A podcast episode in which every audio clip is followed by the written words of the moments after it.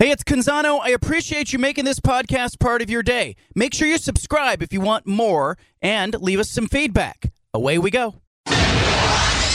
Initialize sequence. Welcome to the Baldcast, a production of John Canzano's Bald Faced Truth.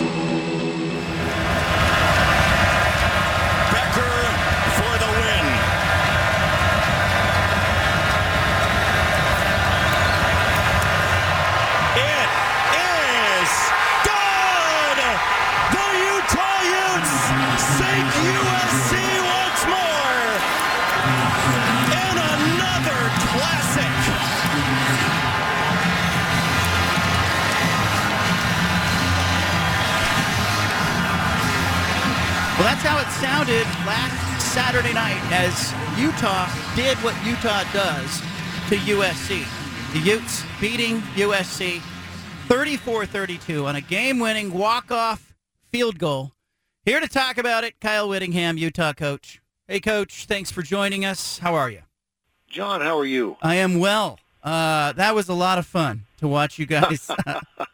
I don't know if fun's the right word for me, but uh, it was we enjoyed the outcome. Um. I'll I'll jump I'll jump right in. Give me an idea. Like, look, I'm I'm an English literature major. That was like a three act play. Like watching you guys go back and forth, the pick six, and then you drive back. I mean, what did that feel like for you? Yeah, probably more like four or five acts, but uh, yeah, you know, early on, first of all, uh, you know, we came out of the gate pretty good offensively. Two of our first three possessions, I believe, we scored, and of course they did the same thing. So, 14 all going into half. Uh, took control in the third quarter. You know, we were up 28-14, and had we been able to, you know, put another score on the board, that would have been uh, pretty much the nail in the coffin. But uh, to their credit, we couldn't do that, and they came roaring back, and and uh, that pick six was a huge momentum changer uh, in the fourth quarter. Um, I think we answered with a field goal after that, and then uh, of course the big play for us that was damaging was the punt return. You know that set up the the uh, the go ahead touchdown, and and uh, if I remember correctly, is that right? That's the right sequence Yeah. of events, I believe. And uh, you know, as fate would have it. Um, they scored on the first play after the punt return, which worked in our favor uh, time-wise, you know, Yeah. because we we still had like a minute and 40 left. I was prepared to burn all the timeouts right then, and you know, in that drive, had they just run the ball a few times, so that would have left us with less time and and less, you know, far less timeouts if if we would have. Uh, played a little bit of defense, but fortunately we didn't play any defense on that snap, and they scored, and and then uh, the rest is history. I mean, Barnes takes us down the field. Those two scrambles were huge, uh, and uh, Cole Becker, the walk-off uh, field goal, and uh, that was it. I mean, it was a great game. Just you know, it seems like we've had so not seems like it. We have had so many uh, great games with uh, the Trojans ever since we got in the conference, and and it's been a competitive, intense series, and this is just another one. Like, well, I guess it's the final chapter in uh, in that uh, in that series with them. I- I was looking back at your performance in the second half, and you beat them 20 to 18 the other night in the second half. In the championship game, you beat them 30 to 7. And in, in the regular season last year, you beat them 22-14. You're winning in the second half. Is how much of that is adjustment? You figure out what they're going to do. You have a great staff. We do. I, I have to agree with that statement. I'm, uh, they make my life very easy. I think we've got uh, three of the best coordinators in the country. Uh, Andy Ludwig on offense, Morgan Scalley on defense, and Sharrieff Shah runs our special teams. And and uh, we are, uh, you know, pretty strong in the second half. I I think uh, a lot of that is credited to the way we practice. You know, we practice very physically, and we and we do a lot of conditioning, and and uh, you know, just uh, really work hard. Our, our guys have a really good work ethic, uh, Monday through Friday, and and they're in uh, excellent physical condition and and the stamina. And I think uh, you know, playing up here at altitude, when you go down to lower altitude, that really gives you you know the extra energy, and you know with the with the heavy air, and and so uh, yeah, I think uh, we've been a strong second half team, and it certainly has has uh, helped us out in a lot of instances. You made the uh, the quip about uh, you know you have a pig farmer at quarterback in the post game.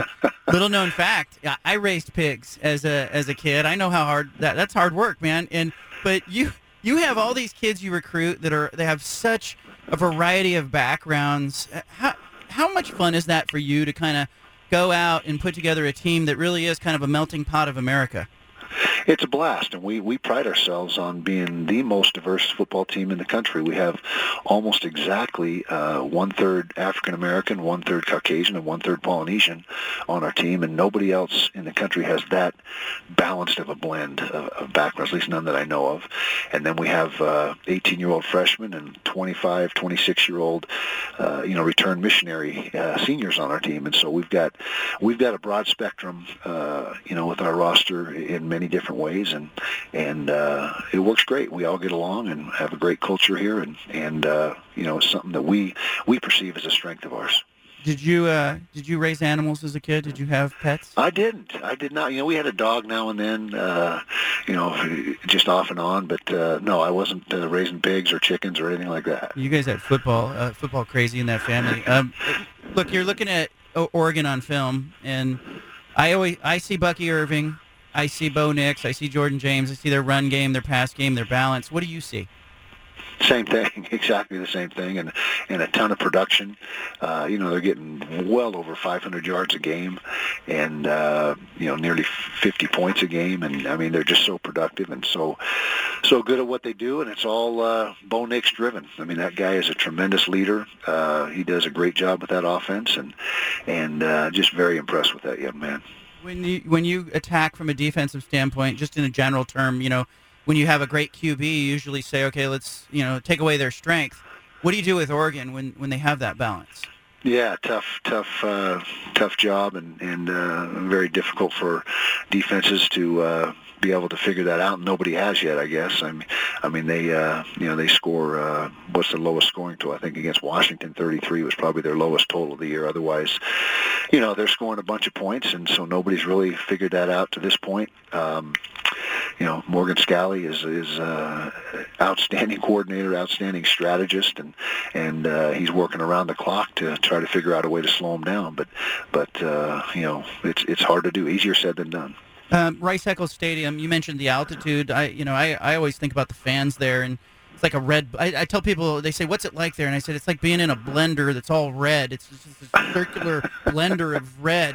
Um, what is that stadium worth? Do you think as a home field advantage? Oh, it's it's invaluable, and you know, point wise, I couldn't give you you know four, five, six points. I don't know how to equate that, but as far as uh, in-game uh, emotion and momentum, uh, and it's not the biggest stadium. Know, we're about fifty-one five, but uh, when we finished that off a few years ago and, and closed that uh, south end, it really uh, made the atmosphere even that much, uh, you know, stronger for us. And and we got the MUSS, the Mighty Utah Student Section, uh, you know, about 7,000 strong, which I think is one of the best student sections in the country. And so it's a it's a great home field advantage for us. Um, get a lot of false starts on the opposing offense because it gets so loud in there, and and uh, our players really feed off of the uh, the emotion in that stadium. I was there years ago on the, on the Kaelin Clay game where he had that. Oh yeah. That, I, I, mean, it just broke my heart for the kid because I know you know he's it, it was such a you, uplifting moment, and then it turns into a thing that you know he ca- he can't escape. And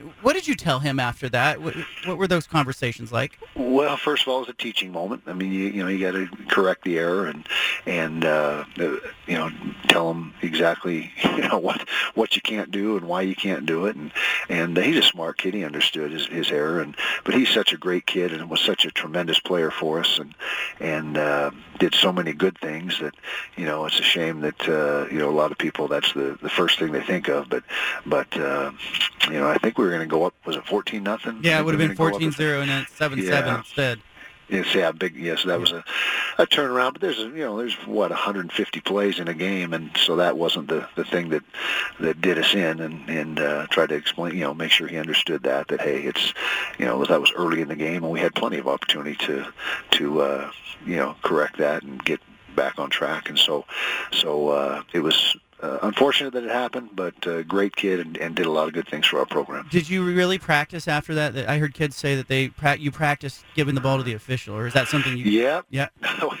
we we re-practiced it. We, we always have practiced that. We, it, it became a, a, stronger point of emphasis after that. So yes, we did. The answer right. is yes. All right, Coach. Uh, you, you look like you guys are having fun. I mean, dancing around the field like that. I know the highs are high and the lows are low, but. Um, I'm savoring this last Pac-12 season because it's like a good book. I don't want to put it down. Exactly, and it's a shame that uh, you know the, the conference is going away, and and uh, still kind of surreal to me, and and uh, really hasn't. Uh, you know hit home. But I'm not a sentimental guy. You know, I, I, I'm pretty good about moving on and and, uh, and embracing change. So so uh, Big 12 awaits us next year, and we'll see what happens there. Well, I'll tell you what's going to happen. Utah's going to be Utah. You know, I I, I think I think that the Big 12 is going to understand what a headache you've been in the Pac-12 for for opponents. So well, let's hope so. Yeah, let's hope so. All right, Kyle Whittingham. I will see you at the stadium. I appreciate you giving us your time. Thanks, John. Always good to visit with you. All right, you too. Thank you. Bye-bye. Bye. There he goes. Kyle Whittingham, Utah football coach. Uh, I find that very interesting that, you know, uh, yeah, and here's the thing like, uh, you see coaches will celebrate on the field. They'll celebrate with their teams. They'll go back to the locker room and celebrate. They do all that. And then, you know, uh, it's in an hour and a half, two hours later, they pivot into next week. Um, you know, I spend a lot of time on the weekend, like Saturday night and Sunday morning, uh, you know, catching up on my text messages. And I was texting with Mario Cristobal, Miami coach, last weekend uh, on early Sunday morning. I don't think he went to sleep after Miami Clemson. I think he stayed up all night, you know, A, on the uh, adrenaline rush of beating Clemson, and then B, um, on, hey, I got to get ready for next week. Kyle Whittingham beats USC. And by the way, it's not that USC has a Utah problem. Like I saw national media members say, "Oh, USC has a Utah problem. They've lost four straight times to Utah." Um, Utah's beating a lot of people four straight times in the Pac-12 conference. They are the two-time defending conference champion. And I keep saying, like the road to Vegas goes through Salt Lake City until it doesn't. And USC found that out uh, last week. Oregon has got its work cut out for it. The Ducks, a favorite heading to Rice Eccles Stadium uh, my gut right now tells me that's going to be a very close game. I want you to leave it here. Coming up, our big splash. In the 4 o'clock hour, we got some Punch It audio. Uh, big guests all week long. Jonathan Smith, Oregon State coach, on tomorrow's show. Nick Aliotti, the former Oregon defensive coordinator, on tomorrow's show. Efforting Greg Sankey, the SEC commissioner, for later in the week. You got the BFT statewide. Leave it here. Love that interview with Kyle Whittingham, Utah's coach. Five o'clock hour, Bruce Barnum, Portland State football coach, will be with us. He might have the coolest university president in the Big Sky Conference. We'll talk about that, among other things. Uh, uh, as I mentioned, I just want to recap because we had a, a, an addition to the guest lineup that happened during the Whittingham interview. Tomorrow it'll be Jonathan Smith, Oregon State football coach, along with Nick Aliotti the former Oregon defensive coordinator and Pac-12 network analyst. He'll be with us to talk about the games. I always love getting Aliotti's take about this part, uh, about this time of the year, this part of the season. He's seen enough. He knows some stuff. And you're going to want to hear Nick Aliotti on tomorrow's show. Uh, on Thursday, Oregon coach Dan Lanning is now confirmed in the 4 o'clock hour and on Friday, it'll be Kirk Herbstreit from ESPN and Amazon and whatever Kirk Herbstreit is doing these days. And so I find it interesting because I tweeted out, I tweet, you know, the Lanning thing was fluid. And I tweeted out right before the Whittingham interview, Whittingham's coming on and Jonathan Smith and and uh, Aliotti and Herbstreit later in the week. And I didn't include the Lanning part of it because it, you know, wasn't like solid. It wasn't confirmed. And as soon as I tweeted it, you know what happened. Uh, Oregon reached out immediately and said, "Hey, Lanning, four o'clock hour uh, Thursday." I said, "Okay, let me let me edit that tweet." It's kind of like the club, you know. There might there might only be like fifty people inside the club, but if you can create a, a velvet rope situation and a line, suddenly there's a demand to get into the club. I think that's what happened with that tweet, Stephen. And now it'll be Dan Lanning on Thursday. Add him to the lineup. You gotta, you know, put a little pressure on people sometimes, John. And uh, you did a good job of doing that. Because I mean, uh, now that you had Lanning, I mean, the lineup was already great for the week, but now you had Lanning to it. It's just like, man, this. This week of interviews is going to be great. Yeah, I mean, who else can we pressure into Greg interviewing? Sankey. I want Sankey on Friday. So start calling can... people out. What are we doing here? Why is Greg Sankey not on the show on Friday? Um, all right, let's um, let's there's something that Whittingham said late in the interview I want to I want to seize on. You know, I I am turning the pages on this Pac-12's final football season slowly. I'm savoring it. I had mentioned, I think, weeks and weeks ago that it's like watching, you know, the end of Breaking Bad or the end of Sopranos. You know, when they say this is going to be the last season and it'll be the series finale that will ultimately happen in the last season. Game of Thrones, right? Remember, we were all watching it. We were all into it. Breaking Bad, Lost. I don't care what your show is. Seinfeld, if we reach back into the past, whatever that show was that you just absolutely loved and you didn't want to ever end, Pac-12 football season's doing that. And there's a joy in this season because it's so good. Like the teams are good. The games have been great. It's been compelling theater. No greater uh, evidence of the fact that this conference has got real depth to it than watching Arizona State take Washington to the mattresses in in in Husky Stadium last Saturday night and watch that be a really good game down to the wire. It just shows you the gap between the team that's sitting in first place and the team that's sitting at the bo- in the basement. The gap is narrower than ever narrower than the 20 years that I've been here covering this conference and maybe even long before that watching this conference.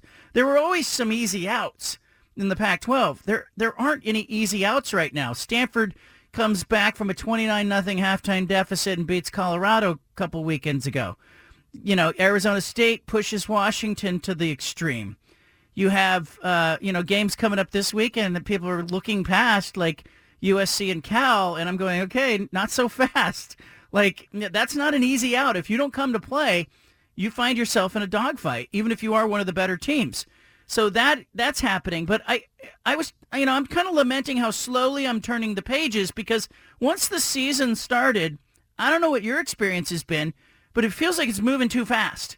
I want this football season to slow down just a little bit. Let us savor it just a little more.